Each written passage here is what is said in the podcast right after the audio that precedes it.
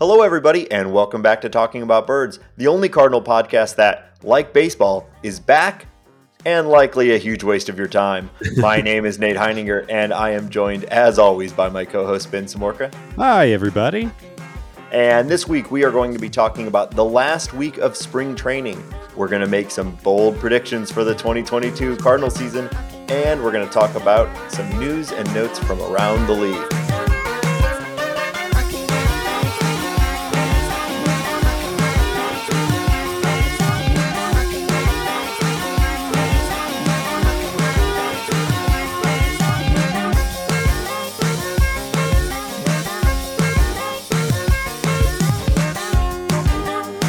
If you have an idea for the opening joke, tweet us at Talk About Birds. Well, Ben, we made it. We're here. Holy. If you're listening to this episode, it's opening. If you're listening to this episode on the day it comes out, it's opening day, baby. I mean, we're lucky to even be here, I think. Like, there was a point a couple of months ago where baseball things weren't even happening. Players couldn't be talking to organizations. I was crying in the corner of my basement, constantly re- refreshing Twitter for anything to come down the pike, and and and here we are. We did it. I did it. It was me. You, you did it. Uh, me and me I alone. Did it. Uh, a lot of doom and gloom this offseason. Yeah. Uh, and I think pretty well warranted. It was pretty bleak there for a little while. Um, I mean, we had reports. I, I think Buster Olney said about seventy-five times over the winter that there is the relationship between the union and the M L B has never been this bad. Not in nineteen ninety-three and not in lockouts, you know, past, and, and the, the vitriol that was being spewed back and forth, and the way that Max Scherzer was talking about and uh, about everything. And then you hear the reports that Max Scherzer is being too mean at the neg- negotiation table and, you know, all this stuff. I mean, it really doom and gloom. I think that that's where we were. And it wasn't that long ago. Um, It is also, I would like to add, it is insane to me that spring training is already over. We didn't even right. have that week of like, this is boring. Who are these guys? It was just go, go, go, go the entire time. Yeah. And, and this is technically baseball should have started last week. Right. right. This is with the new schedule that was forced because of the lockout. So ultimately no main, uh, no regular season games were lost, and we're getting ourselves a handful of extra doubleheaders. Full nine inning doubleheaders, which I think is actually kind of fun. Um, I have wondered. Yeah, I'm for if, that. I have wondered if this is going to result in in some more changes to the structure of the season. Um, th- there are some players who have asked for a shorter spring training, uh, just in general. I'd ultimately be surprised because I think more people prefer the longer spring training than not. But for those who wanted a quicker spring training, we got it this year. And from a fan's perspective, I don't know, because this was also really confusing and and frustrating. Every day that there wasn't spring training when there should have been felt horrible. And so this like condensed spring training felt a, as a as a symptom of the broader problem and not like a, a new take on a previous thing. So maybe it would have felt better if we knew going in that spring training was only going to be Uh, you know, around a month, as opposed to the normal like seven, eight weeks that you really get from uh, pitchers and catchers reporting all the way up to to uh, opening day. Uh, but I mean, I did kind of enjoy that once it was going, it was going hard. I could see that still being fun, um, especially if they finally televise all of the games. well, that, I could see that yeah. being fun, you know. That is a point, and I will hit that every single time because it is so annoying. You get, you know, everyone's getting excited. You're seeing players getting interviewed on T V and everything like that. You can't go watch the games. Um, the radio broadcasts are fine. I've already complained yeah. about Rick Horton this season. I don't really like listening to Rick Horton. Maybe he will grow on me. Um, but yeah, I think really what it comes down to, I mean, you look at Max Scherzer, he came in and I think he threw five or six innings on his first start. I think as long as the players have expectations for what they can expect, they'll get yeah. ready. Whether, you know, if spring training six weeks or two weeks, or anything in between.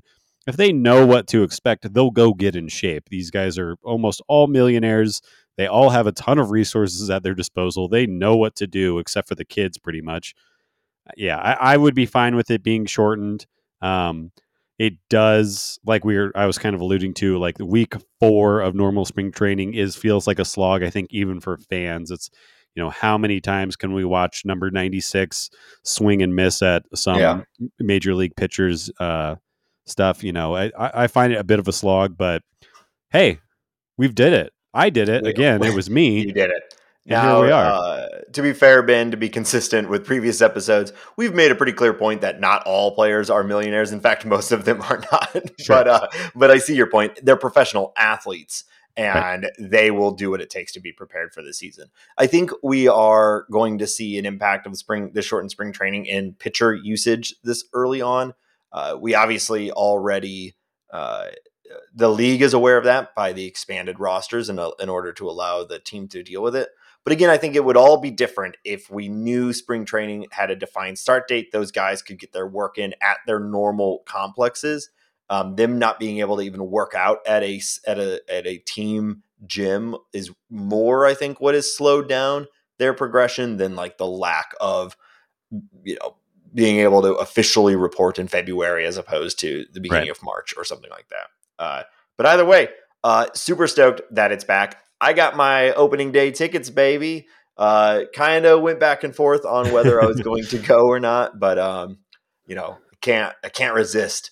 Uh, I, I'm, I'm super excited to go. We're gonna be down uh, section two something. Uh, I don't want to tell anyone specifically, so you monsters don't find me in the stands. You, you guys know what Nate looks like now. Go go find him. Yes, come find me. We can share some little buds together. That's what it is. Yes, it'll be a fun thing, not somebody beating you up. They, uh, yeah, uh, I, you can beat me up. I was. Gonna, I imagine ninety-nine percent of the people listening to this can beat you up and, and probably beat me up as well. We don't stand a chance. um. We are but podcasters. The, the softest form of human there is.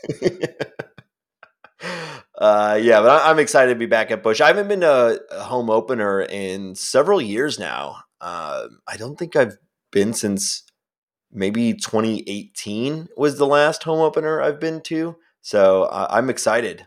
Was it the Pujols start that kind of pushed you over the limit of, of, of saying, oh, maybe I should, maybe I shouldn't, or were you just, you're just feeling it this year? Well, we did the research, Ben. We've got a finesse righty on the mound. I'm feeling hey. the matchup. I'm feeling the matchup for Pujols. Uh, I'm smelling, um, smelling the dingers. I'm smelling going smelling them. I'm smelling. I don't know. Yeah, I, I'm. I've enrolled in dinger school. Um, I, I'm there to see it. Uh, I don't know what pushed me over. I mean, part of it, I'm going with my family, and sort of the conversation started, and we all, I think, just kind of. Uh, you know, momentum to each other into sure. buying buying tickets. Uh, I, I mean, luckily, I you know I, I've been lucky enough to go to Saint Louis opening day before too, and it is it, it's the best. Having gone to, I haven't gone to a ton of opening days. I guess I mean really only Rockies and Cardinals are the only ones that I can think of right now. Yeah, and the Rockies event, it, it's a big deal. It is uh, it is the of all days, unless the Rockies are in the playoffs, it is like the only time where Denver is actually into baseball. All of downtown. Uh, gets really, really into it, which is really fun. And everybody's out in the street. And then it dies off on game two. Um, yeah. Like e- even looking at StubHub for Rockies games, like it's like eighty dollars for game one. And on StubHub, you can get in on Saturday, the game two for like twelve bucks. And it's a division fair, rival. The, yeah. Okay. So to be fair, the, the opening day tickets were pretty expensive, but on Sunday, yeah. they're still like ten dollars tickets against the Pirates. So yeah. There you I, go. You know, it'll be more occupied than a, a Rockies game. It'll still be well attended as Busch Stadium usually is. Uh, but yeah, opening day is is its own thing. I'm going to try to get down there early, hang out in Ballpark Village. Uh, I, I'm I'm really excited. Just the, Are you going to drink some ice cold Budweisers? Oh, you know it. I'm going to find Mike Shannon, carry he's, him around he's on my there shoulders. Somewhere, right? Yeah, he he'll he's be at the game. It. Well, I think. I think yeah. Well, I'm sure he's a part of the ceremony. Oh well, yeah, of course. Uh, yeah, I, I, I'm waiting, you know, I'm, I'm hoping T L R will just abandon his current team and come down to the, uh, Cardinal home opener. Um, yeah, there's, you know, there's just something about the, the festivities of it that, that make it, um, you know, Yeah, the particularly. Sm- you nailed it already. Game. The the smell of dingers. What else do you need? sm- um, I got that. I got I got a craving for dingers. uh, for every we- dinger, I'm going to eat an entire Little Buds. That's disgusting. Um, I hope that there's a lot. Also, just a product idea. Write this down. If we ever come out with a candle, um, a Talking About Birds candle, it should be the smell of dingers. The smell of dingers. What does the smell of dingers um, smell like? Like what? What do we? What are you we know, com- combining? Like sometimes when uh, baseball players, they'll like foul off a pitch and they'll smell their bat because it, it's got like a little bit of wood burn. Maybe like mix that with some like spilt beer because people are, you know, reaching for the ball in the stands yeah. and they're spilling beer. I think that's good. And uh, I don't think we should iterate it on it any more than that. And that was really good for me uh, by me on the first try right there. Then I nailed everything after. Okay. All right. Sure. Uh, I have to say, I don't think I've ever seen a player go and smell their bat. What? You're not watching baseball, my friend. I, yeah. Maybe I need to pay more attention. Yasiel um, Puig used to lick his bat when this would happen, but a lot of players will smell it when they'll, they'll foul it off and it'll, it, 'cause the things are the friction, uh, it'll yeah. cause like a little burnt sensation I, I get, and players it. will smell it. Yeah. yeah. Yeah, I guess I remember Puig licking, licking his back.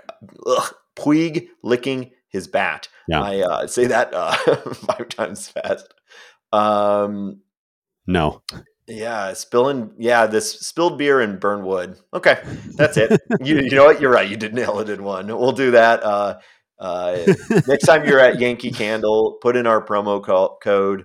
Uh, hashtag T A B, and they'll they'll bring out our our super secret candle for you. Um, good chat. Let's move on. uh, that worked out. Yeah. Um, so the, uh, so we had our last week of spring training. Um, a lot of things were decided. We've got the, the roster has been, um, finalized. Boy, were we wrong on a lot of things. We'll yeah. talk about that in a minute. Um, but first let's give a shout out. Harrison Bader. He can buy all the Bader tots he needs now. Uh, he is now a wealthy man. Uh, he has signed a two-year contract, just over ten million dollars, buying out both of his arbitration years. Uh, you know, I would have loved for this to be more like a three- or four-year deal at the minimum, just get a couple more years of free agency. And and that's not off the plate or off the uh, off the table, but probably it isn't going to happen. Most of the time, once someone has signed something like this, they are going to go to free agency, but you never know. It, it's not off the table, but either way, you know, good for Bader. He is now has more money than he could ever need. And uh, the Cardinals have some uh, security to so, some um, uh, salary, you know, security for a guy who, you know, I think we both believe could very well have a monster season when you consider his defensive uh, floor. Uh, they they lock in, avoiding arbitration and just paying uh, paying the man his money. Yeah, and I think you know it makes a lot of sense for Bader. He doesn't have to go through this the the whole. We were complaining about the whole trial and file uh, process yeah. the other day. What who would want to go through that? Like I imagine going through that with my job, and I I would be irate. Not to mention you know you have an actual team of lawyers and your agent arguing for and against you. Sounds horrible. So I'm happy for Bader, but yeah, I, I think the one thing to complain about is why why not longer? Um, and, and I'd be curious to know, is that a Bader thing? Does Bader is Bader betting on himself saying, why don't we just lock these up? I'm going to go to free agency. I want to go get paid. Can't blame the guy for that. But I think you can blame the Cardinals front office for not pushing the conversation down extension. You know, I would love to see Bader extended. I'd love to see Tyler O'Neill extended. I think those are two guys. We talked about this the other week. Two guys that you take a chance on. They're so good in the outfield that if their bat plays up a little bit, they're a valuable player. And I think, you know, we we really are hopeful that Bader's uh, bats are going to, or uh, bat is going to take a step forward this year. We saw some flashes of it last year. And Tyler O'Neill, I mean, what's not to like? Uh, so well, I, I'm yeah. very happy that it's done. I'm very happy we don't have to worry about arbitration conversations going forward. But I'd love to see Mo and uh, the DeWallet, you know, open up a little open bit. Up. In the words of uh, Teddy K G B, pay the man his money. Don't know what that is. Okay, moving on. Uh, it is, uh, well, by all accounts, the um, conversation is happening with Tyler O'Neill. Yeah. And O'Neill has given the green light for that conversation to continue through the regular season. Some guys put up that wall. They say, I don't want contract negotiations happening during the regular season, which I get. Um, O'Neill, not one of those guys. Uh, so it seems like the Cardinals are making a real effort at that, and that conversation is happening. Whether it happens or not, you know, who's to know? The Bader side, we have zero information on this, um, or at least I've not seen anything about it as to where this conversation started and how it resulted in just an arbitration buyout.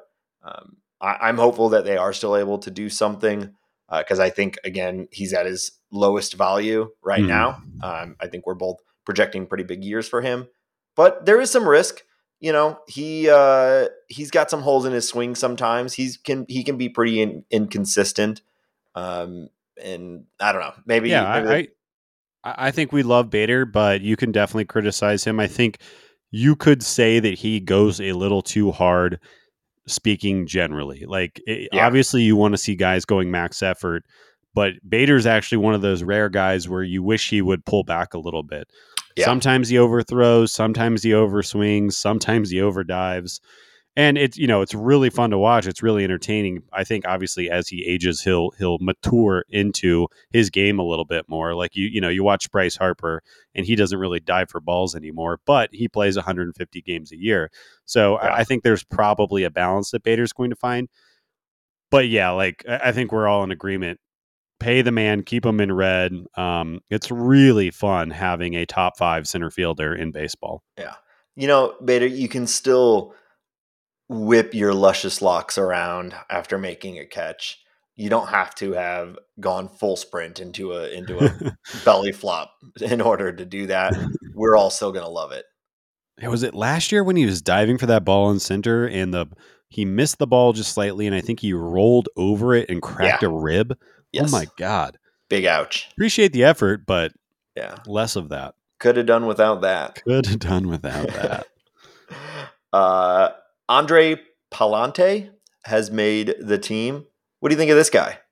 Sure. Um, I, I mean, you know, there, there's a, you hear the Rays folks and you hear Dodgers folks talk about how not only does the bullpen need to be, have your, your bullpen aces in it, but different arm angles and different looks are really important. At least that's something that teams um, who I consider to be good at running a ball club, that's something that they've been focusing on. And my goodness, this guy has a weird arm angle. He is, uh, oh, he's like tomahawk over the top type guy. I'm trying to think, there was that pitcher for the Diamondbacks for a while, um, whose name is just absolutely escaping me right now. And I'll, I'll look that up once I'm done blabbering on endlessly. Uh, but what I love, so we're is, just never going to get the answer then. I, I love that he's got the big over the top, different look. No one on the team throws like that. I think that's, that's a win. Um, and then I think the stuff is going to be great. I mean, P- seeing people swing at his fastball, which is good, but it is not, you know, Cabrera good or Alex Reyes good. Uh, but they people swing at it. They're late on that fastball.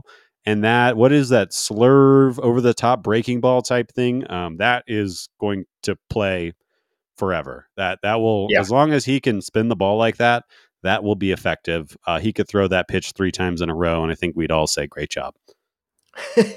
Great job. Um, yeah, it's a, it, he's definitely an interesting pitcher. And, and I think, you know, with this extended uh, roster for the first month, it's going to give the Cardinals chances to really look at a bunch of these different relievers, uh, especially with the likely bullpen fifth starter. We're going to be using a lot of guys out of the pen. And I think we're going to learn a lot in this first month about who is truly effective at the major league level and what does our bullpen look like. And how do you slot in these different guys and different use cases? Uh, so I was pretty excited to see that he made the the uh, roster. Uh, I was not expecting it. Josh Collmenter. Josh Collmenter. Okay. Do, do people remember yes. Josh Collmenter? He was a very average pitcher, made better by that weird ass delivery, um, and not as weird as Pallante. Pallante looks a lot more athletic. Um, but yeah, that's sorry. I, I just had to yeah. get that out because I'm sure there were some people that were like you. Morons. Well, they were like that either way, so that wasn't that was that. Well, the rest I'm not going to apologize. I'll apologize yeah. for getting uh, uh, forgetting about uh, Josh Collmenter, okay. Brendan Donovan, who I was certain based off of how uh, Oli Mármol was talking about him. Everyone was talking about him. I was certain he was making the, the big league club. He did not. He was sent down to join everyone else that we thought was making the big league club. Uh, Nolan Gorman, Juan Yepez. Uh, we didn't think Burleson would, but we thought there was an outside chance. Now Brendan Donovan, all going down uh, to to create a, a pretty stacked triple A team right now, if you ask me. But uh, w- what do you think of this? I, I think you also thought he was going to make the club. Well, yeah, I, I was pretty sold, um, even to the point where I, I was just resigned to the fact that that's not a good thing or a bad thing. I just thought it was happening the way they were talking about it, the way that the club is made up. Obviously, there's been an emphasis on left-handed bats this offseason. He is a left-handed bat, might have a little bit of power, uh, could spell people all over the all, infield and outfield. So made a lot of sense. Really what I think, I don't think this is any slight on on the players or or, or anything like that. This is the Cardinals thinking, oh my God, we need pitching. We needed a lot of pitching early in the season. We're going to be throwing a lot of arms out there. And I think they're hesitant about injuries. We've talked about this. So there's a lot of guys who are injury prone in the starting staff, in the bullpen right now. And rather than going, um, you know, making a balanced bench or anything like that, they are focused solely on pitching. Um, maybe this will change once the roster's reduced down in size. Or maybe it'll change once once health proves out and, and guys are, are able to stay, um, not only in the uh, off the I L, stay off the I L, but in games longer and, and soak up innings. And, you know, that's going to be really important for Michaelis and, and Hudson in particular, if I had to pick on two guys. Uh, but that's that's really what I got out of here. Um, I would also just like to take this point to say the Cardinals should get another major league pitcher. I almost don't even care who it is. Go get another major league pitcher, please. It is going to get desperate, and they're either going to falter or have to pay a dollar fifty on the dollar type trade or, or something like that. And I really don't like that. Well, I think they made up their mind quite a while ago on uh, on that front. So Frankie we'll Montas. See. Yeah, I think Frankie Montas would be pretty expensive. John Means, uh, yeah, I think he's going to have a good year with Baltimore with those uh, ballpark changes. He, so. that, actually, that might be true. But we know the Orioles can't evaluate talent uh, properly, so why don't we just fleece them? Um, just take care of that, Mo. Yeah, sure. Just fleece them. I, I mean, to be fair, our entire middle of our order is is made up of hitters that we fleeced someone for. So, yeah. um Yeah, all right, that's fair. Mo, go fleece someone. Um, speaking of pitchers, Jack Flaherty is officially on the I L. No surprise there. Yeah. Uh, but he seems optimistic, um, starting a throwing program soon. So maybe, you know, that's like making a trade right there, Ben. I hate that. Um, yeah, I think, you know, it's it's I, it's it's. It's hard to feel about. I don't know how to feel about Jack Flaherty, is I guess what I'm saying. Like, he is in unbelievably good shape. He is a freak show athlete, just like unbelievable to watch him do anything on a baseball field. Uh, but those things don't add up to being healthy. So right. I, I think that it's, it's probably a healthy stance for Cardinals fans to take that. If we get anything from, from him this year, that's great. Um, I mean, if he gives us over a hundred innings this year, I, I would say that you should be ecstatic. Um, yeah. And it might not be ace level, but innings from Jack this year are uh, that that would be very, very nice. It just it's hard to feel confident right now for, for where I'm sitting. Yeah, I think we all have uh, pitcher injury P T S D too. It does. It's like I, I can't think of a pitcher injury that we've had on this team uh, on any anybody that's been like, oh yeah, it really was just like. They're out for a couple weeks and they came back and they were immediately effective again. Um, so, and, and I think the, the part that worries me more is that the time that it happened, he wasn't able to get built up. I really hope he doesn't rush back. As long as they're being pragmatic and slow and thoughtful about returning him. I, I can, I can retract that doom and gloom thing I said earlier, but I, I worry, I, I worry because, you know, I, I think the Cardinals are very confident in themselves right now. And I think that Jack is, you know, obviously for many reasons, highly, highly, highly motivated to get back in the starting rotation. So yeah, hopefully they, they, you know, slow roll it and he stays as healthy as possible. Yeah, I agree. So once again, uh, for maybe the eighth year in a row, we're hearing from Cardinal management that Yadi is going to take a step back from catching duties and the backup will play a bigger role. Uh, what are the odds that this is actually the case, Ben? What do you think? Do we see uh, any difference from uh, in playing time for Yadi, assuming health? Are you asking if I'm buying or selling this narrative? You buying or selling the narrative? I'm buying it. I, I believe it. I think that uh, what I've gathered from early spring training and the conversations that are happening around all of this is that Mármol is a very good communicator and he can set expectations, and he doesn't seem to really... He, he seems to be very direct. Um, and, and what kind of makes me think that is the way that Pujols has kind of talked about everything. Like, if there was ever a superstar, it's Albert Pujols, especially in Cardinal Red. Um, but the fact that he's being very humble, he's saying they're going to use me how they're going to use me. I'm going to do everything I can do to make this team better.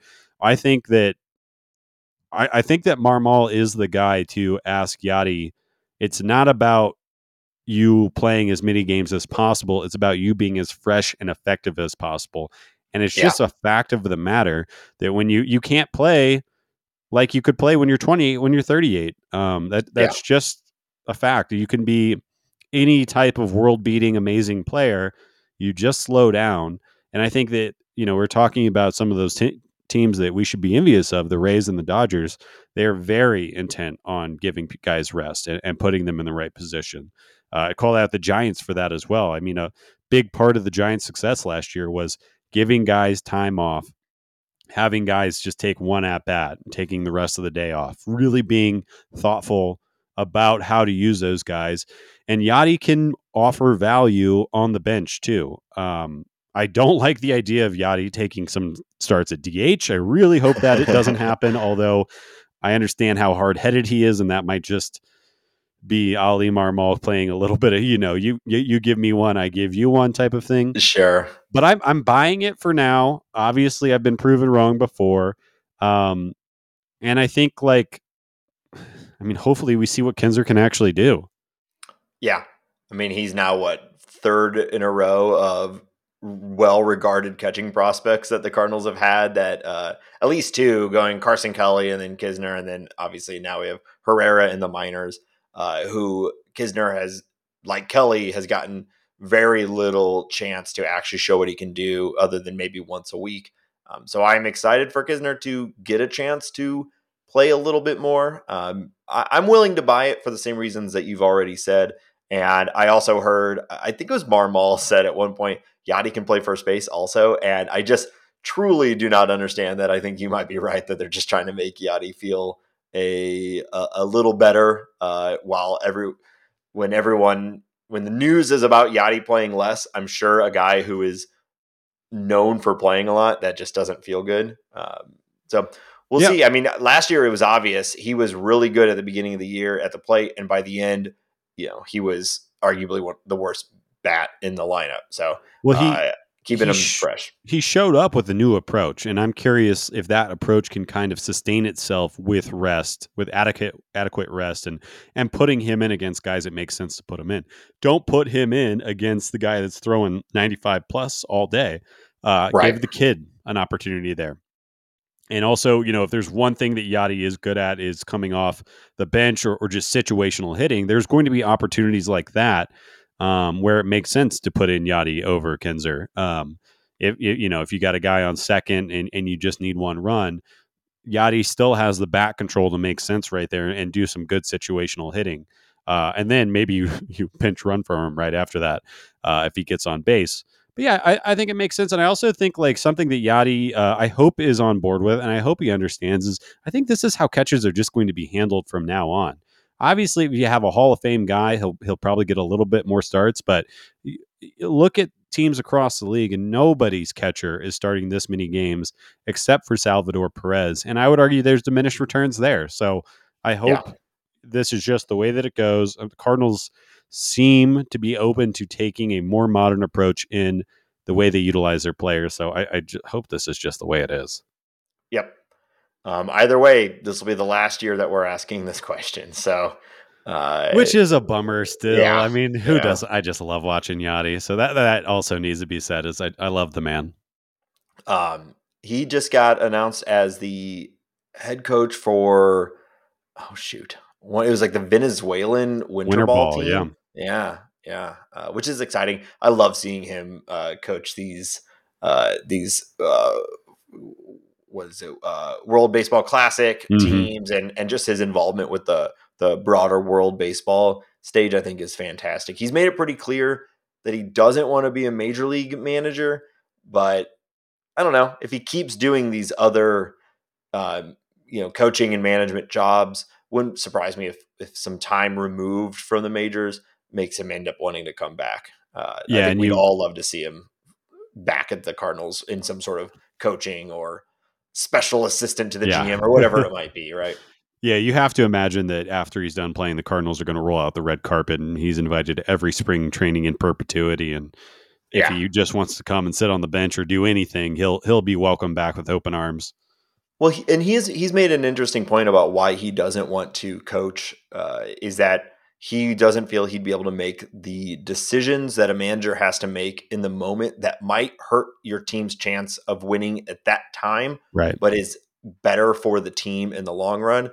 He considers himself too much of a in-the-moment fierce competitor to be able to have that broader view, which I do think is a very self-aware uh, thing to say. You oh, know, I've watched I think, this guy play for almost twenty years. I can co-sign that. Yes, I yeah, agree with yeah. that evaluation. Yeah, um, but I, maybe with time that may dull. You know, that uh, not his uh, his um, drive to win. I would be very surprised if that ever dulls.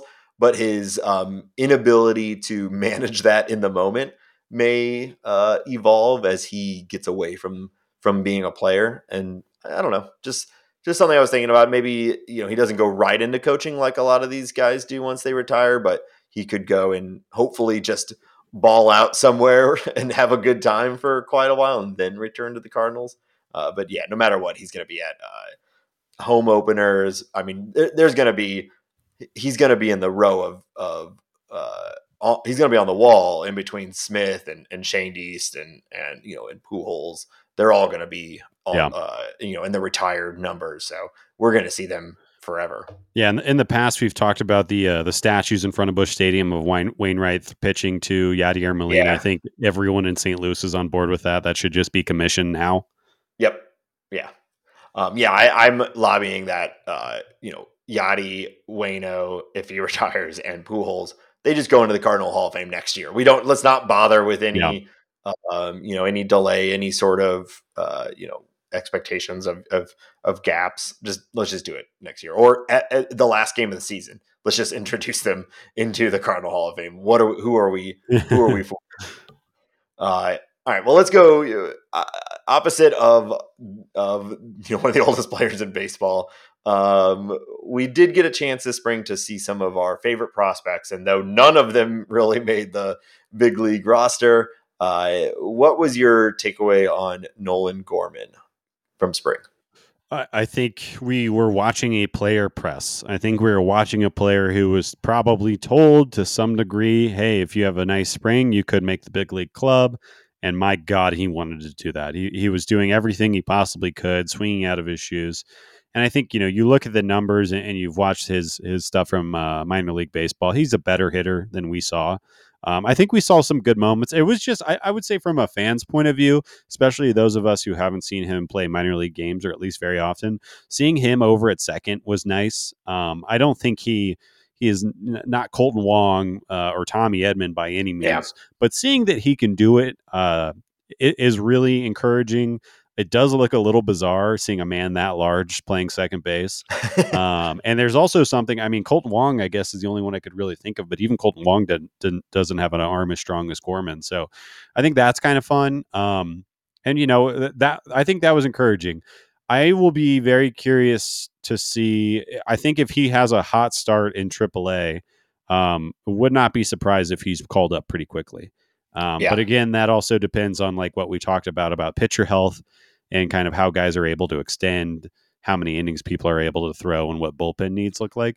But yeah, I think it was, you know, th- that was the most we've ever got to see him play, at least on the big league club. And even though it wasn't all great, I think you can leave that feeling pretty encouraged and pretty, the hype train rolls on. Yeah. I have no reason not to still be incredibly excited about, uh, about Nolan Gorman and his future with the Cardinals. Um, I think you're right. It's almost more roster dynamics and the addition of guys like Dickerson and Pujols and just the need for some uh, flexibility that resulted in him not being there. I, I think the Cardinals are very much a team that would rather have him take every day at bats than serve in sort of a backup platoon role on the bench in Saint Louis. And so either performance from guys like Nootbaar and even Edman or Sosa, uh, I think if any of them falter and Gorman rakes in triple A like he has, then he'll be right back. Yeah, I uh, wonder, like, and I'm sure the Cardinals have a number or or a a, a a point that that they will become impatient with Edman, but how poorly does Edman have to hit for them to make that that that move? Um, because obviously he's dynamic around the field, yeah. and we know he can he can make some contact and, and he can run quite a bit. But I do wonder, is it is it if he sits around two hundred, is if he sits around two fifty? If he's just not taking walks, I'm, I'm sure that there is some type of qualifier that Mo and team have, um, and, and he, they're not going to let us know. But curious to see, uh, you know, I think Edman's play, like you you were kind of alluding to, I think it'll have a lot to do with Gorman's future. Yeah, yeah, and I think the the clear and obvious competition for the leadoff spot uh, this spring that um, I think, and I'm hoping, is going to Carlson. Uh, is, also an, is also an indication of the club's perspective on Edman's offensive capabilities. He does not have the O B P to be a, a leadoff man, not when we have someone like Dylan Carlson. Right. Uh, so, um, yeah, and then there's always the health thing, right? Uh, one guy gets hurt, which will happen. Everything starts to slide up. Um, so after Gorman, there's Juan Yepez, who was arguably even more hyped coming into spring because of his breakout last year. Uh, what do we think about Yepez now, now officially sent back down? I mean, I, I think that the Cardinals were going to give him a shot pretty much no matter how spring went until Pujols showed, showed up. So yeah, uh, it's kind of hard to evaluate. He did not have a crazy good spring, but he looked like a professional hitter. He looks young. We know the power is there. But Pujols kind of took his job. Young. He, he is, is young. young. Yeah. um, but Pujols kind of took his old job. Hell, but he's uh, very young. Yeah. Yep. So, uh, so it's old man I, took his job. I don't know if you could really evaluate, you know, this this decision other than like it is slightly disappointing. I've often cl- complained about in the past when old players are taking away at bats from young players, especially when those young players are showing promise. But I think Cardinals fans understand this one. I, I mean, I think I understand this one. Um, I guess it's really just disappointing that we're really not going to see Yepez until next year, at least on any real full time type schedule. Um, That being said, I think Cardinals should also uh, Cardinals fans should also prepare themselves if they do decide to go for a John Means or if they do decide to augment the roster in some way. Yepez is probably really high up on that list as far as trade pieces. Uh, yeah, especially with the D H being everywhere now, I would not be surprised if teams are calling on him already. Um, with him being sent down, um, I would be. Yeah, yeah. Uh, Yepez and Burleson, uh, I think, are two very clear trade targets. Uh, I, I can't imagine the Cardinals will trade Gorman. And so then you go one slot down and Yepez and, and, or, or like Walker. Yeah. Uh, but Yepez and Burleson seem like obvious trade pieces to me. Uh, I hope not, obviously. Well, I don't know. We need a pitcher. So I'd be, be cool with one of them being moved for the right guy. Um, but I, I really want to see Yepez at the major league level with the Cardinals. I just want to see what it looks like, see how he does. And there, I think there's something fun about just a guy kind of coming out of nowhere yeah. and then contributing to your big league team. I mean, not not the same player as Matt Carpenter, obviously, but how much fun was that? I remember when he was coming up, we were like, oh, this guy can walk. And then he comes up and leads the league in doubles and then right. starts hitting home runs and playing a good second base. I mean, that's just a lot of fun. Yep. So, Ben, spring takeaways. Who's your M V spring? what's your what's your big takeaway from this from this uh, last month? Yeah, you know, spring training numbers don't matter, right? Right. But my goodness, did Paul Goldschmidt? Paul Goldschmidt. I'll actually say both the Pauls. My like. Yeah. To see Goldschmidt, I mean, the one thing, and again, spring mat training numbers don't matter. Uh, but, you know, if we there's anything to criticize Paul Goldschmidt on, is that he's a slow starter.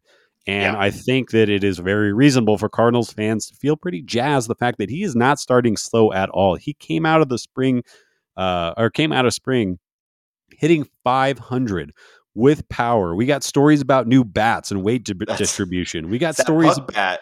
Yeah, um, I, I think it's pretty exciting, and especially the way that he played last year. I mean, the guy, he's just unbelievable. So I think Cardinals fans should reasonably be hyped about that, reasonably be hyped about uh, Paul DeJong. I think, and and really I should qualify this with, I know nothing about anything.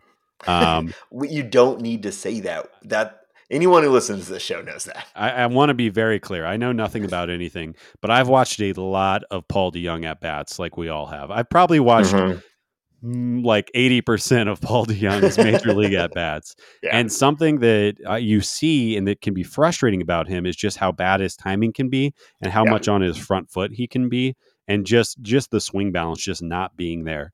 And I think something that I am really encouraged, but I, I, I'm being tentative about, I am not anointing him M V P of the season or anything like that, was how he was really keeping his weight back, really getting the bat through the zone. And every time he touched the ball, it jumped off his bat. But seeing him have that stable base and bringing the bat through the plane without him throwing his weight forward was I want to be, you know, I, I think I, I, a couple episodes I was ago, I was saying, give the job to Sosa. Right.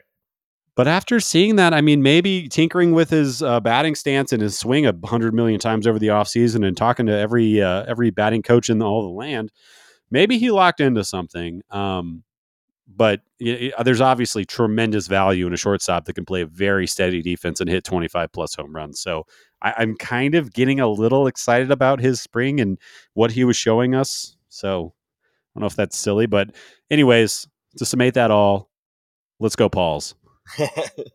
Give it to the Pauls. Um, yeah. I mean, it's hard to have any other takeaway from spring training than mostly Paul Goldschmidt. Uh, I mean, yeah. what a, what, a, yeah, all, all the things he said, I don't, I don't need to repeat it, but, uh, he was, uh, it's just, he's so much fun. And, um, I have the same hype, the same tentative hype for, for Paul DeJong. Um, he's done it before, not for entire seasons, but he's been great before. So let's see it. Let's see it, uh, for the whole season. I am calling it Paul DeJong M V P. Let's go. Of the league or just the Cardinals? Yeah. Yeah. Wow. Okay. Uh, from a pitching standpoint, everything's been, you know, fine. Uh, Matt's had a had a really good performance here in the last day of uh, of the of the of spring. Um, it's just been nice to see outside of the injuries that we had at the beginning of this spring training. Um, you know, everyone has made it to the end. No new news about pitching health. So uh, not, nothing crazy outside of, you know, some of these guys like Brooks and Pallante, but otherwise everyone kind of performed like you'd want, which is that they got in their work and no one looked awful. No one looked necessarily over the top phenomenal, but I'm even less uh, in, interested in pitcher spring tra- spring stats.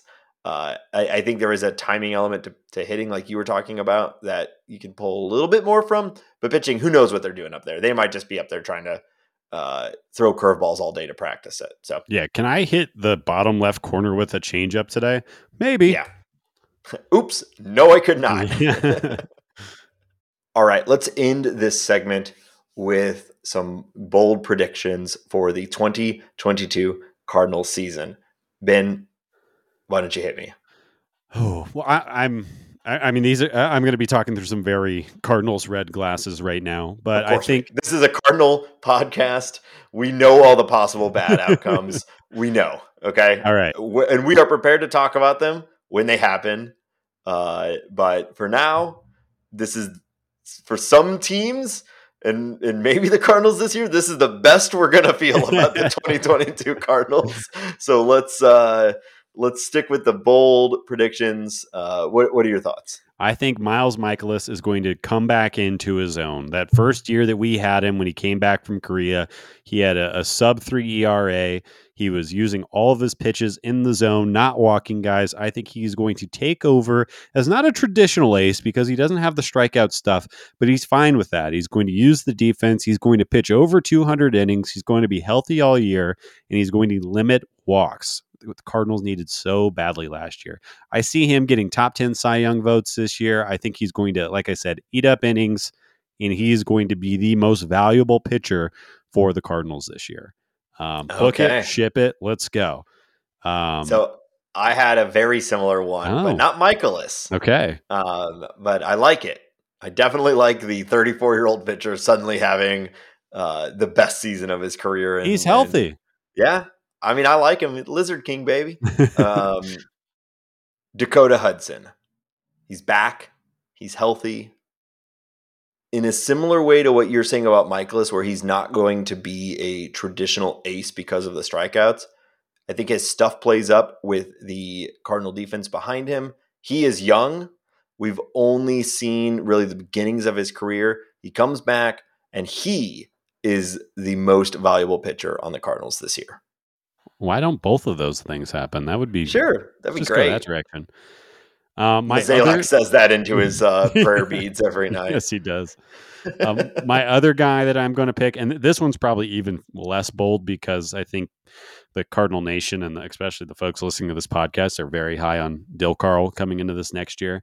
But I think Dylan Carlson is going to put up the second most W A R of any player on the Cardinals this year. I think he's going to steal twenty bases. I think he's going to hit twenty home runs. I think his outfield play is going to get better. Uh, and I think he's going to crush it in the leadoff position. I think he's going to slot in right below Paulie Goldschmidt as far as W A R. And like I said, become the second, you know, if not a superstar, launch himself into star status, making an all-star team this year. I think he's going to really take a step forward. And we're going to just swim in that beautiful Cardinals outfield all year. That young, powerful defense forward with a great offense, Cardinals outfield. And it's going to be a, a blast. Uh, I'll take it. I'll have seconds. Yeah. Yes, please. Uh, yeah, I was also going to say Dylan Carlson is the best outfielder um, by W A R on the Cardinals uh, this year. So you're going all the way past everyone and saying that he is going to be beside behind Goldie. He's going to be the best player on the Cardinals.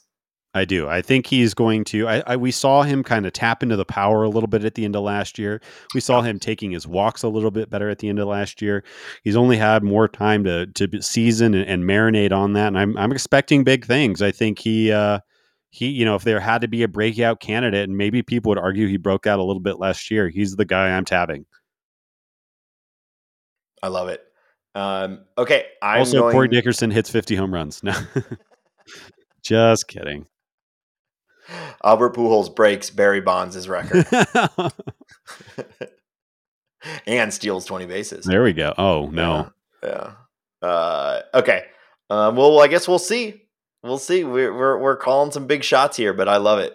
Um, so uh, before we go into our next segment and talk about some more movement around the league, I want to take this moment to remind everybody that this podcast is supported on Patreon. Patreon.com slash talking about birds. Uh, if you love the show and want to help it grow, want to support us, help us expand our uh, operation here, um, check it out. Uh, anyone who subscribes at any level will gain access to our uh, Discord, where we are slowly building a community, a place to enjoy the Cardinals together. Games are about to start. You know we're going to be in there uh, live chatting as games are happening. Uh, really, really excited about that. So uh, check it out. If you can't or are uh, unwilling to support us via Patreon, totally understand. Uh, you know, there's a lot going on in the world right now. Uh, what we would love is if you just take a few minutes to uh, leave us a review on your favorite podcast player. It really does help. Helps us uh, show up higher on various lists as people search for podcasts. Um, and we just love hearing from you. We like to know what you like about the show. Uh, or on don't that, like. What's that? Or don't like. Tell or, us what we suck at. Yeah, just uh, tweet at Samorka with anything that you don't like about Ben. Yeah, thanks, Doug. Uh, don't don't say anything to me. I am fragile. uh, I do want to take a moment to shout out uh, R. Perept, who left a review calling us spooky good, uh, as well as a number of other things. Now, I did get a little scared reading this review, so uh, I, I'm not appreciative of that. But um, thank you so much for your kind words. We also want to shout out Jenny Tab oh five, who uh, said, finally, saying finally there's a, a podcast like us. I'd say finally, Jenny, um we're we're here for you, so uh thank you for your wonderful your wonderful words. We we really appreciate it, and to anyone who is taking the moment to review us, we we truly appreciate it. um Ben, where can people find us online? Yeah, make sure to check us out on Twitter at Talk About Birds. Uh, we're obviously tweeting constantly about baseball stuff, especially when the games get started. Can't wait for that. Uh, just get get the hype going around and, and share it all over the internets. Uh, we are slowly growing our Instagram account. You can follow us there at Talking About Birds.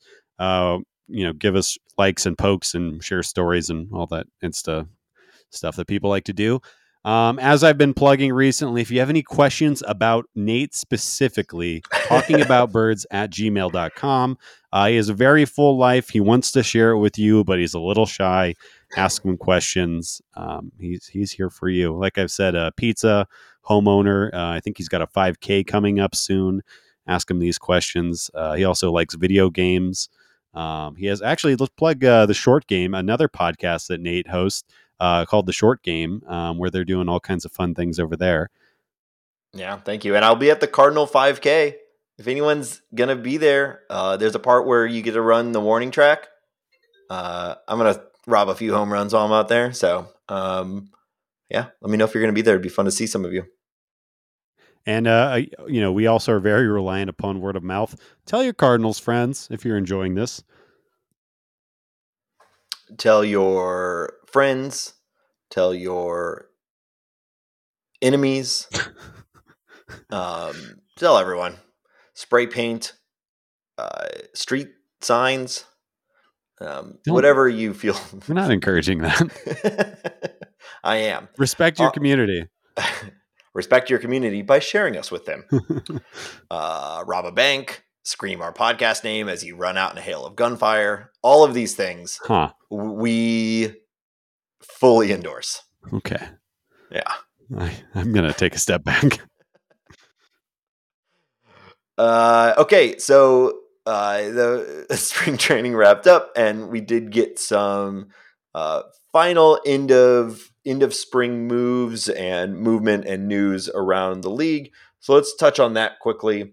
Uh, I think, first of all, um, we've got to address uh, a thing that we spent, of course, a bunch of time talking about uh, last week, and then almost immediately, like within hours of our episode coming out, uh, or, or within hours at least of us recording our episode, uh, a lot of information came out about this very thing we were speculating about. So we had been wondering what the deal with Michael Conforto is, why haven't the Cardinals gone for him, or anyone really, uh, considering how strange it is.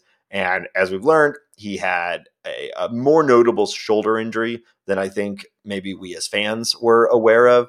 And uh, he was having some real difficulty over the winter uh, to really even showcase his ability to play baseball. Uh, by all accounts, he is recovered now. Uh, but I think you can imagine why a team would be skeptical to sign a guy who already has had up and down seasons. And you really don't want to uh, sign a guy who also has a draft pick compensation tied to him.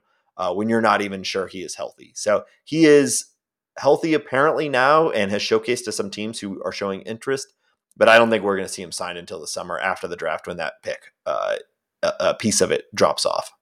Yeah, and you'd have to think that that's going to work out really well for him. Um, you know, all things considered, him not getting a deal, him being injured, all that stuff. There, there's a very high probability that a team is going to find itself needing offense.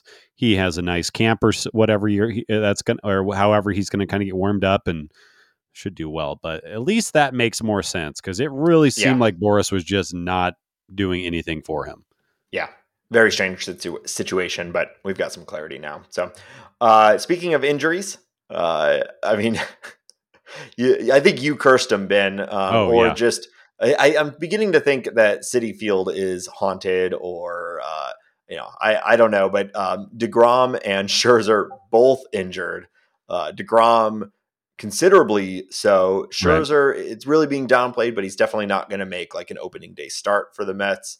Uh, all of a sudden, this two-headed monster, you know, the best rotation in baseball, is suddenly pretty rough with uh, uh, Taiwan Walker also uh, is possibly hurt. So they are just um, already down to Chris Bassitt. They're, Chris you know, Bassitt, David Peterson, Tyler McGill. Yeah. I mean, these are the guys that are going to be frontlining what should have been the first or second best rotation in baseball. Um, yeah. And we haven't even played a game yet. Yeah, it's not great. I, and it, it's really just disappointing. Uh, it's it's easy and fun, and I think required to laugh at the Mets. Uh, but as a as a fan of baseball broadly, I want to see DeGrom pitch. I want to yeah. see Scherzer pitch. Uh, I want to see two of the best guys ever, uh, you know, at peak capacity, even if they are on another team. So it's frustrating. It's disappointing. They're two very unique guys too. There isn't yeah. really anyone else out there like DeGrom or like Scherzer, stuff wise, attitude wise, the whole, the whole package. Two so, different color eyes. Yeah. Baseball is better with those two gentlemen. But so yeah, big bummer. No fun. Hate it. Yeah. Hopefully at least Scherzer, it's, it's a light hamstring issue. Right. You could see that not being a a major problem if he can recover, um, but DeGrom, I mean, it's just another in a string of of of issues that pulls the best pitcher on the planet constantly out of out of the game. Right, it's crazy. He'll still probably no. I was gonna say he's still probably gonna make it to the Hall of Fame, but if he continues like this, he he may end up missing out, despite being uh, you know one of the best peaks of all time. Um. We also saw, speaking of pitchers getting injured, former Cardinal great, uh, I'm going to call him friend of the pod, Lance Lynn uh, has uh, injured his knee and is going to need knee surgery.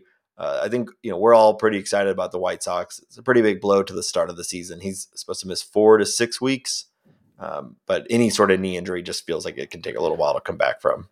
Yeah, knee. It, it makes me think of C C Sabathia. You know, big guy, fireballer, having knee issues. Definitely something you worry about. Um, and you know, it, it it's really hard to tell how dependent is Lance on you know uh, on just pure velocity. But that's kind of the first thing you think of going when when you're having lower body issues with the pitcher is the velocity is going to get down. That being said, he's a bit of a workhorse. You know, he's come back from injuries in the past, so I hope that he could be successful. Um, but yeah, I love Lance. He is one of my favorite post-game interviewers and maybe has my favorite pitching style in all of baseball. Here's seventy-five percent fastballs. Uh, good luck. Yeah. Well, in a lot of ways, he's like a, you know, a less Hall of Fame-y Max Scherzer. Sure. Um, the there was a couple, some some last-minute trades that happened over the uh, over the last week. Um, the first one we want to talk about is the Uh, Oakland A's traded Sean Manaea to the Padres. Uh, this was a a trade, like everyone knew Manaea was on the market and Montes also likely on the market. Now, Montes is a better pitcher than Manaea, but Manaea is no slouch. Uh, and some of the early buzz on this trade was that they really didn't pay that much. So they traded Adrian Martinez and Yurbiel Angeles, Ingles. I'm not quite sure how to say either of those names. Um, I, think, two, I think you nailed it. Thank you. I think I nailed it too. Uh, for Manaea. And I think early reaction from Cardinal fans was, what the hell, Mo? We need a starter. And this doesn't seem to have been a very high price. So I did a little bit of research to try to put this into perspective for Cardinal fans. And I want to hear your uh, your take on it, Ben. Now, no two organizations are are the same. When you can't simply compare one uh, um, farm team directly to another. But to keep this simple, I went and found on the M L B dot com prospect rankings, uh, a very neutral prospect ranking site. Uh, I try to find what would be the equivalent trade if we just took the uh, the rankings of the people that the Padres traded to Athletics. What would that be for the Cardinals? Does that make sense? Sure. Okay. So uh, could the Cardinals equi- have made this deal? Yeah. It, you know, if, if the price was exactly the same, yeah. it was like your tenth and eighteenth ranked prospect, basically. So for the Cardinals on M L B dot com, it was Alec Burleson and Ryan Holgate. Uh, so how would you have felt if the Cardinals had traded Burleson and Holgate for Manaea? Like the biggest duh of all time. You're going and getting a guy that can give you, you know, possibly two hundred innings. His number one pitch is a sinker. Uh, he's a lefty. I mean, he's kind of similar to uh, Steven Matz, the guy we went out and got. Um, yeah. Not to mention he's got good hair and good tattoos. So that's just added bonus right there. Um, so, yeah, I think you make that deal one hundred, deal one hundred times out of one hundred. I would even throw in a Junior Fernandez or something else to spice it up and and make sure that it got, stu- got done. But I, I I think Cardinals fans deserve, they have every right to be angry at the fact that they did not go for this deal, especially finding out that that was the price that it costed. Um, yeah. Yeah. Now, is good. No, you know, trades aren't done in a vacuum like sure. that. You know, there's the relationship between G Ms. Um, individual scouting reports. Uh, Manaea struggled a little bit in the back half of twenty twenty-one. He his his second half F I P was uh, over four, barely like four point oh nine or so. Uh, I saw some concern about a reduction in velocity. Uh, remember, the Athletics are generally well known for making good trades, so they also had to accept this trade. So it does make you wonder: is there something going on under the hood that we are not aware of, and this was their best offer? Um, I don't know, but it, it certainly seems even like a less effective Manaea or a uh, potentially injured Manaea still would be worth this cost as much as we are excited about Burleson. I agree, but we'll never know. I just thought it'd be interesting to put it in a little bit yeah. more context for yeah, what the Cardinals would give up. I'll just say it again. The Cardinals need more pitching. Um, yeah. Doesn't even have to be that high quality, but they need somebody who can pick up the ball every fifth day. uh, they just need, they need to augment the rotation. It, I'm going to, going to keep saying that they need help there. Yeah. Um, the other big trade is uh, the White Sox traded Craig Kimbrell to the Dodgers for A J Pollock. Very interesting trade yeah. that, You know, I, I, going into this offseason, it was pretty well known that, the, or pretty well assumed that the White Sox, even though they're competing, favorites to win their division by a mile, uh, were going to trade one of the best relievers of all time, uh, mostly because they have a pretty deep uh, bullpen already. Liam Hendricks, they just signed Graveman. You know, they, ha- they had it to spare. Um, But I didn't really expect it to go to the Dodgers, let alone for A J Pollock, who's been a pretty good outfielder for quite a long time now. What was your take on this trade, Ben? I, I thought it was a slam dunk for both teams. I, I think it makes sense for both teams. Obviously, the White Sox have some some injury issues and just some personnel issues as far as the outfield goes. Um, they have, you know, Andrew Vaughn, who's not really an outfielder, uh, Gavin Sheets, who's not really an outfielder. Um, and Eloy Jimenez, who can't really pick it. So it makes a lot of sense for them to go out and get this guy. Uh, he hits lefties really well, and he's had a great like season and a half against righties. Um, not to mention the money between these two players pretty much negates itself. And like yeah. you said, it, you know, gives the super team that is the Dodgers, they gives them the luxury of putting Blake Treinen, who would be a closer for every single other team in baseball. Um, yeah, every other team, because yeah. he is so good. His, I like watching him pitch. It just seems like he's cheating because it, the way that his sinker moves does not make sense to my brain. Um, but yeah, you, you get to slot that guy uh, back a little bit. I, I would say the only thing that I found curious about it is we know how the Dodgers like to l- use their bullpen. They like to be dynamic and put guys in positions to succeed, to, to succeed wherever that might be. And we know Craig Kimbrell is Give me saves. I want saves. I only do the ninth inning, only save situations. I'm pretty sure he's going for like the Hall of Fame track there. He's just trying to right. get that number as high up as he wants. But also, like, there are some things out, you know, I, I don't know even really how to talk about this and sound somewhat intelligent, but some pitchers just thrive in those situations. I think Kimbrel's kind of like that. We saw, you know, he got moved over to the White. He had a great first half with the Cubs last year, closing out games, gets moved to the White Sox, and Liam Hendricks is still closing, and he kind of falters. And we know there's huge variability that comes with closers, but as Nate said, he's one of the best of all time. It's, uh, I'll be curious to see how they use him, if it's strictly safe situations, and, and, and what he looks like. I do believe they intend to have him as the closer after letting Kenley walk to the Braves.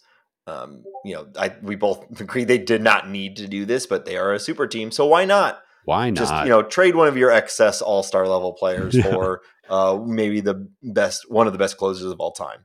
And uh, even though he might look kind of stupid every time he leans forward and hangs out his little, his little arm, his little, little pirate perch little, thingy.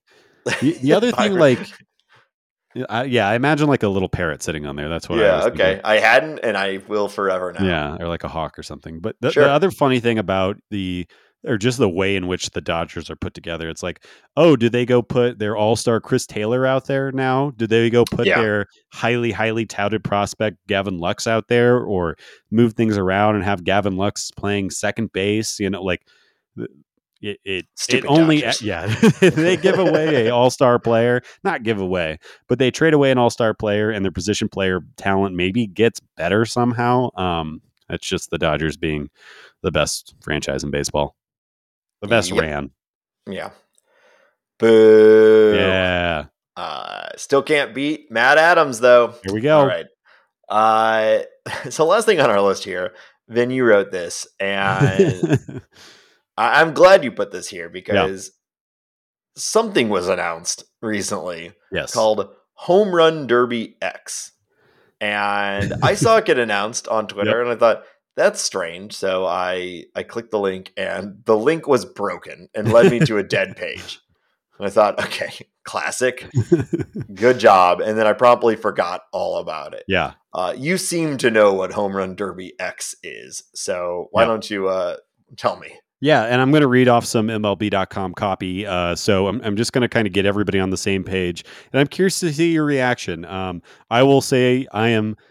excited. I think that this is a very good idea. Okay. And I think more right. things like this should happen, and M L B should be backing and financing and making it happen. So one in ten balls explodes on impact. Then people just have to donate their uh, leftover baseball players for this sport yep. to happen. So yeah, M L B Home Run Derby X. What a stupid name that is. I will admit that it is a bad name. They could definitely come up with something better. Uh, it is a global baseball tour making stops in London, Seoul, Seoul, South Korea, Mexico City, uh, and one other city that I forgot to write down, apparently. Uh, but it is going to be represented by four different teams, the oldest teams in baseball, the L A Dodgers, Boston Red Sox, Chicago Cubs, and the Yankees. Those teams are going to be represented by Adrian Gonzalez for the Dodgers, which has to be a punch in the stomach to Padres fans. Um, yeah. That, that's the way it goes. Johnny Gomes for the Red Sox, Giovanni Soto for the Cubbies, and Nick Swisher for the Yankees. Uh, nice. And essentially what is going to happen is they're going to go to these different places and do a weird tournament style home run derby. So Uh, the actual, and I should read this quote because I do find it funny. Inspired by the success and simplicity of the Home Run Derby the day before the M L B All-Star Game, which we all know when that happens. Why did they have to qualify that? Yeah. Uh, Home Run Derby X has been developed with the goal of attracting new audiences to baseball, creating high-energy live event experiences and opportunities for digital storytelling. Wow. That sounds really boring, but here's kind of the, the quick overview of the rules. Hitters will get to swing at twenty-five pitches and take up to ten of them, with the opportunity to earn points by hitting targets placed one hundred sixty feet away from home plate and two beyond the outfield fences. Similar to the mini games in the legendary video game M V P Baseball two thousand five, shout out, best game yeah, ever. Wow, nice. Uh, opposition uh, will have players in the outfield who can earn points by catching baseballs that don't make it over the fence. And these things, if you hit a home run, they they kind of uh, each home run you get more points if you do it in a row, and each nice. catch you get more points if you do that in a row as well. Uh, each event will feature a winner, and the tour will culminate in a knockout tournament to determine the Home Run Derby X Tour champions at the final event. So we know those guys that I listed earlier, those are like the the the big names, quote unquote, big names that are attached to the All-Stars or whatever that are attached to the event. Uh, teams can offer up minor league players. It's, that's going to all kind of filter its way out of who's going to be okay. participating in it. But really, it is a Home Run Derby tournament global thing that's happening. And we're going to see some old mans cranking some juiced up balls over the fence. I, for one, am really for this. I would yeah. buy a ticket if it was coming to Denver. I think it's pretty cool. Yeah, I like it. I, any any sort of outreach program like this, I think, is great. I do kind of question, like you were already, who that copy was for, uh, in that it had to explain that the Home Run Derby is before the All-Star Game, but also references a video game from two thousand five. So I don't know who this is for. Um, but hey, great. I love it. Uh, I'm, I'm, yeah, why not? Right. Why not? And, and I could more see more of this. If, if Home Run Derby X Tour or whatever the hell it's called, if that comes to your city and you have friends or a, a spouse or whoever who's not super into baseball, I bet you could convince them to go to this, because I have, I imagine there's going to be a D J, fireworks, pyrotechnics, and there's going to yeah. be a lot of swagger for the players. Um, if I remember anything about Adrian Gonzalez's playing career, he's going to bring a bunch of he, he'll he'll probably take a bit of a heel or kind of, you know, be be poking people a little bit and have a lot of fun with that. So I think it's going to be fun. I, I, I, I think, like you were kind of getting at, I applaud the M L B for trying something interesting and putting some cash yeah. behind it and kind of seeing what happens. Well, Ben, I'll tell you what, the smell of fresh dinger in the air will be, uh, will be strong. I hate that. Because, you know, anytime when you say that, it's making me think of the Rockies mascot whose name is Dinger. And now I'm just yeah. I'm smelling a dinosaur. Yep. Maybe that's what the dinger smell is, is just like old mascot helmet, you know? Yeah, I do know. Thank you. Uh, just burn some of your socks. That's, that's our, that's our yeah. candle. Ugh. Hmm. If you love our show, shove some socks into a cup and light them on fire. That's the Talking About Birds candle. That, ugh. Now available on our store. In your drawers. All right. Well, let's uh, let's go ahead and wrap this up and move into our final segment of the day. Uh, this week, we are doing a slightly different style of game. Uh, instead of me just challenging Ben with uh, stupid, random things, we're going to play a little game together. Uh, something we're calling Draft Day Heroes and Hatchlings Edition.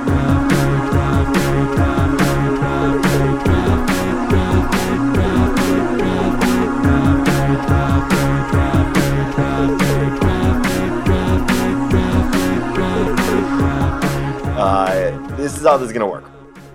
Ben and I are going to draft from the Cardinals roster, the twenty-eight man, and then anyone after it. So it's sort of two different uh, groups of players that we can pull from.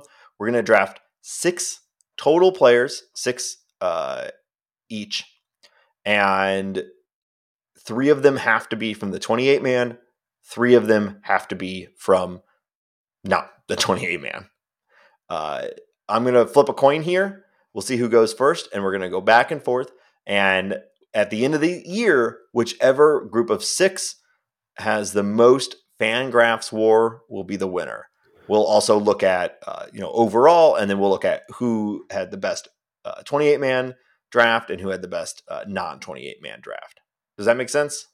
Makes sense to me. Yeah. And the only other thing I want to throw out there is, like, let's say I pick, um, Tommy Edman, and somehow Tommy Edman puts up a negative W A R this year. That subtracts from my total. Yes. It'll, however that plays out. So if we pick a rookie, it's more likely to be a rookie or a guy not on the big league roster. Um, or let's say Pallante, and Pallante gets blown up. You get all that negative W A R. Yep. Um, so I've got a, uh, I've got a screen here. I don't know. He's flipping a coin on a computer, ladies and gentlemen. Um, I don't have any money. All right, Ben, heads yep. or tails? I'll go heads. Most exciting thing in podcasting, and Ben oh. wins. Yes. Ben wins. I like. Damn. I do appreciate that it actually made the coin flipping noise. That I do was too. Good. I hadn't. I hadn't done it until until that moment. You didn't so. even test it. Wow. I didn't even test it. We did it live. All right, Ben. You have the first overall pick. Uh, who you got? I mean, this has got to be pretty easy, especially when I'm looking over this roster. Uh, I'm gonna have to go with my boy, Big Paul. He's coming out hot. Possible M V P candidate this year. Give me Paul Goldschmidt. Yeah, I think there was two obvious choices for at least the highest floor yeah. here. Um, and you're going with Paul. I think I probably would have done that as well uh, with the first overall pick. Um, so I'll just go quick here. My second pick, you know, he's got that hot corner. Nolan Arenado. Wow. I, I think uh, he's amped up. He thinks uh, the the offensive production he had last year, while great, uh, was not good enough. And we know he's got that high floor with uh, the defense at third base. So I got to go yeah. with Nolan Arenado uh, w- for, the, for my first pick. Yeah, I think that's smart. Um, I was going to say him uh, as well, but now I get to go with, for the boys, Big Daddy Tyler. Tyler O'Neill, gimme him. Uh I mean, this guy's going to put up, he might go thirty thirty this year. Who knows what he's going to do? Well, he also might strike out two hundred times, but he is going to go off. Yeah. Well, I think, you know, we're, we're, we're clearly baking in some of the risk here because uh, last year, Tyler O'Neill led the Cardinals in Fangraphs W A R right. um, by, uh, by a half a W A R. So he put up five point four. And then after him was Paul Goldschmidt at four point nine. And so we both went with, uh, we went with number two and number three. Uh, where Arenado had four point oh, um, you know, for the yeah, that, season. We we took both of them over O'Neill, I think, because of that risk. That decade of production behind behind those other two players definitely makes me feel a lot more confident. But yeah, we'll we'll see. Yeah. I'll still bet on Tyler. I was really hoping for that uh, first overall pick in order to pair, you know, get the because I figured this is probably how this was going to go. I almost took uh, for the boys uh, Ty Ty a number two, but uh, you know. I'll take the safe one with Arenado. Right. So uh, with my next pick, this is where it actually starts to get interesting, right? Because now we're really starting to uh, to call who's who's that breakout, who's right. taking the next step up. And I got to go with our previous bold prediction. I got to go Dylan Carl here. Dylan oh, Carlson, yeah. come that's, on down. That's the move. That's the move. I yeah. thought you were going to go somewhere else, but that's that's the move. Uh, that's what I would have done. I almost, uh, I'm not going to say, but yeah. uh, I, I've got to go Dylan Carlson for all the reasons we talked about earlier in the episode. Yeah. Yeah. I think, you know, part of me really wants to take a pitcher here, uh, but I'm going to go back and I'm, I'm going to kind of lean on what I believe is going to happen. I think that Bader's got a contract drawn yeah. to him. He's going to be healthy. He's going to put up big numbers, uh, war numbers for, with the defense alone. So uh, give me Harrison Bader as my final pick for the, uh, the big Cardinals, the heroes. The heroes and hatchlings. That my last hero is is Harry Bader. Yeah. Okay. Um, that's so. That's who I almost took instead of Carlson, but um, because that that floor there with with Bader, you've got that defense. Um, I like it. Okay. For the last of my heroes.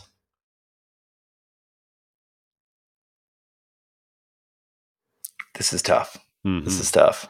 Well, I, I'm going to kind of think out loud for you. I'm guessing you're thinking, I mean, Giovanni Gallegos makes some sense. Waino makes yeah. some sense. Miles makes some sense.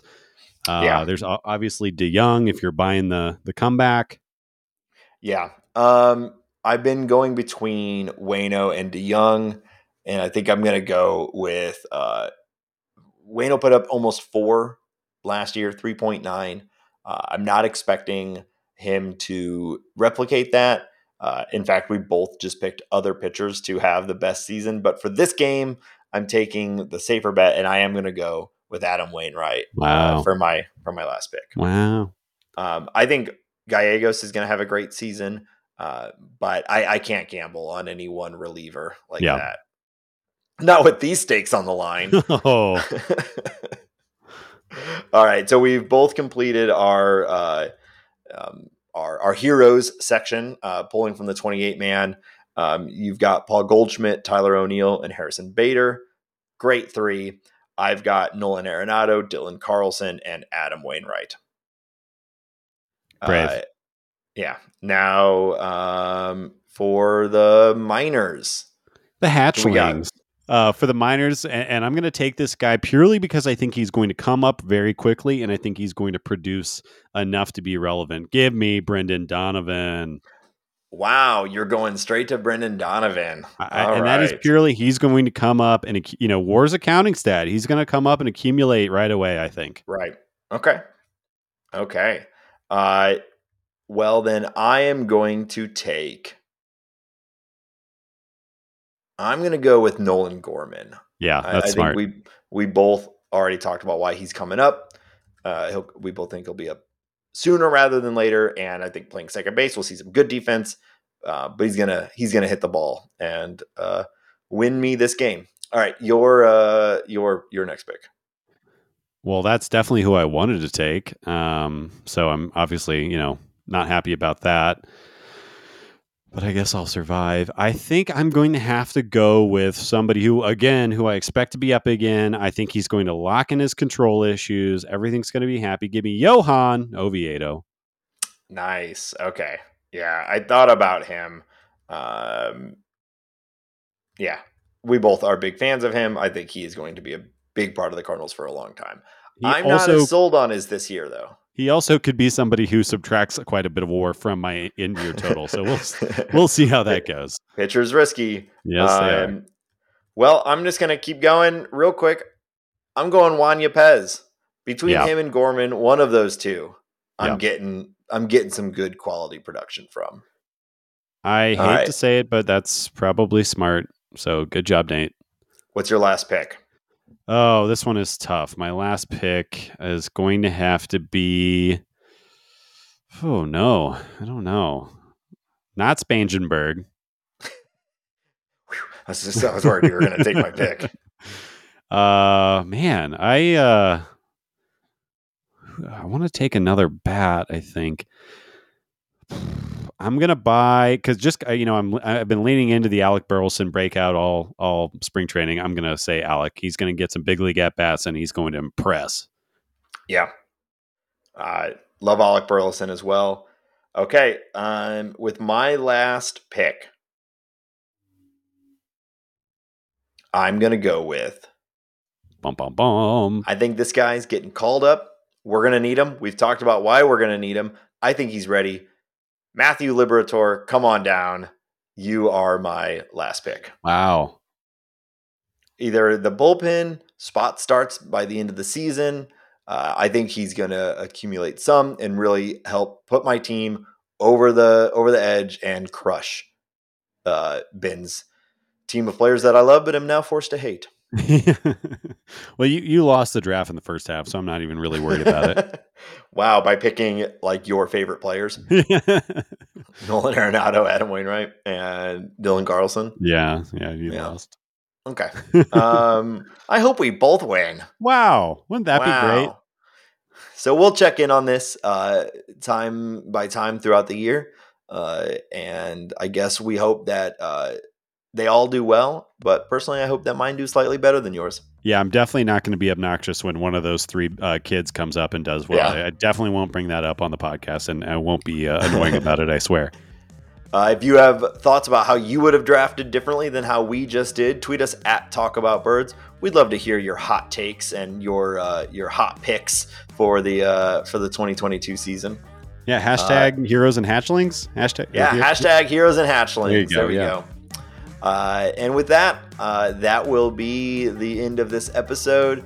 Uh, again, we did it. We're here. Happy opening day. Uh, I can't believe it's finally here. Um, I guess until next week, go Cardinals. Let's go.